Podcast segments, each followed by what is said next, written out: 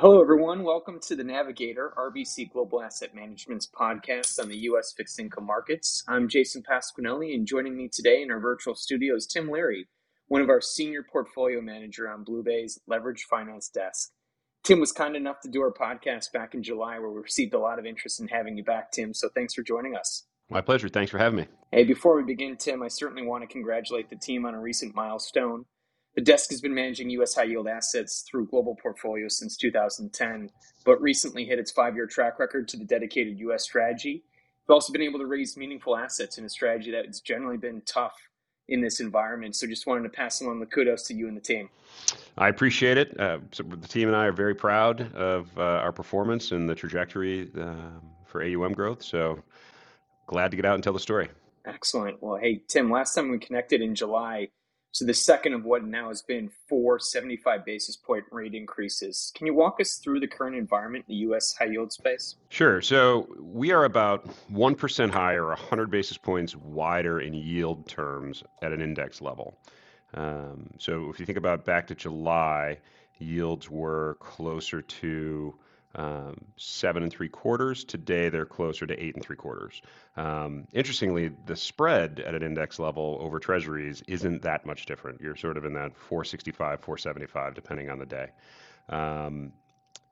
What that doesn't tell underneath is just how volatile spreads have been since July. We got down to low 400s and we got back up to close to 600, and now it's settled down post CPI.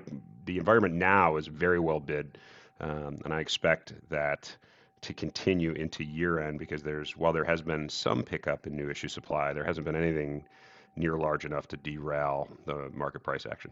Excellent. Default rates are currently around 1.3%. That consensus is taking the over for 2023. Any thoughts on whether we'll see a meaningful uptick in defaults next year? I don't know anybody that would take the under. It's hard to get much lower than 1.3. I think that default rates are going to go higher. They really just don't have anywhere to go but up. But that's not really the story. I mean, you could see default rates triple and be back to close to their sort of long-term average. More importantly than that is that the index, the market has grown, and the U.S. high yield market has grown so much over the last 3 years that there are multitudes of bonds to choose from that are not going to default. And so from our perspective, earnings trends, we think they're going to slow. We think that we're going to enter into a mild recession. It's probably, the most well-telegraphed recession in the history of mankind. But be that as it may, we do think that you're going to see some earnings slowdown as the Fed manufactures financial conditions to tighten, and they manufacture that slowdown itself. But we don't think that it's going to be something that in 2023 is going to cause a huge disruption to markets. Now, and the reason for that is that, in particular, over the next 2 years, there is about 6% of the market has to get refinanced. It's a very, very small refinancing window. And so if you think about why companies default, they generally default because they can't repay their debt as it comes due, they can't afford to pay interest, or there's some type of fraud. And the market just is not in that place yet. So defaults are going to pick up. It's really not that big of a deal. And I think that as conditions improve, if the broader markets start to price in the end of rate hiking cycles, conditions will improve and that will actually smooth out. And I think defaults are going to be more of a 2024, 2025 story. Tim, your team's known for looking at risks holistically in order to make security decisions. Any risks that you're seeing right now that you think are being unappreciated by the market? Look, I think BB high yield bonds are grossly mispriced and very tight for what they are, particularly relative to where BBB investment grade is trading. I think that by and large, the high yield market has clamored for BB risk because, again, that consensus view that we're entering into a slowdown or recession. And so, it's hard to really lose investors when you're defensively positioned into a sell-off, and the way to be defensively positioned is by owning BBs. The fact of the matter is you're just really not being compensated high enough of a return to own that at this point in time. So we favor single Bs, senior secured single Bs at that. But there's certainly pockets of value within the BB space. I do think one of those areas is within banking, particularly European banks that issue bonds and dollars. You can find quite a bit of BB paper there that's well wide of the U.S. BB universe.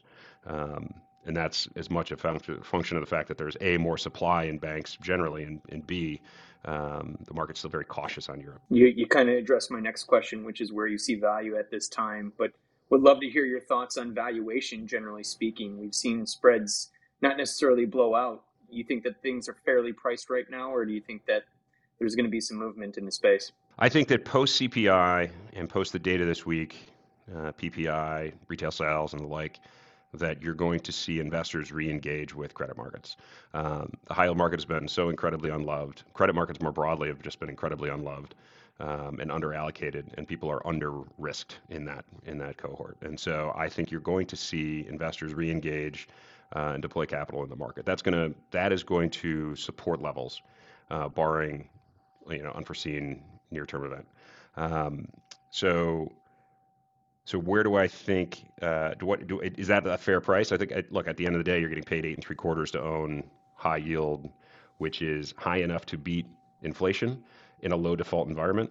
And about 53% of the benchmark is a BB rated, right? So it's a safer benchmark than it was even 3 years ago. And so I do think that as the market will come around to see value there, leverage is at low multiples, and interest coverage is at high multiples, and that's a winning combination. Excellent, Tim. Well, I want to get you back to the desk, so thank you so much for your time. We certainly appreciate your comments. For the listeners out there, certainly hope this podcast has been helpful. You can find this and future episodes of The Navigator at institutional.rbcgam.com. Thanks again, all. Thanks, Jason. This podcast is provided by RBC Global Asset Management, RBC GAM, for informational purposes and may not be reproduced, distributed, or published without the written consent of RBC GAM. This podcast does not constitute an offer or solicitation to buy or to sell any security, product, or service in any jurisdiction, nor is it intended to provide investment, financial, legal, accounting, tax, or other advice, and such information should not be relied or acted upon for providing such advice. Past performance is not indicative of future results. This product is not available for distribution to investors in jurisdictions where such distribution would be prohibited. Investment and economic outlook information has been compiled by RBC GAM from various sources. Information obtained from third parties is believed to be reliable, but no representation or warranty expressed or implied is made by RBC GAM or its affiliates or any persons as to its accuracy, completeness, or correctness. RBC GAM and its affiliates assume no responsibility for any errors or omissions.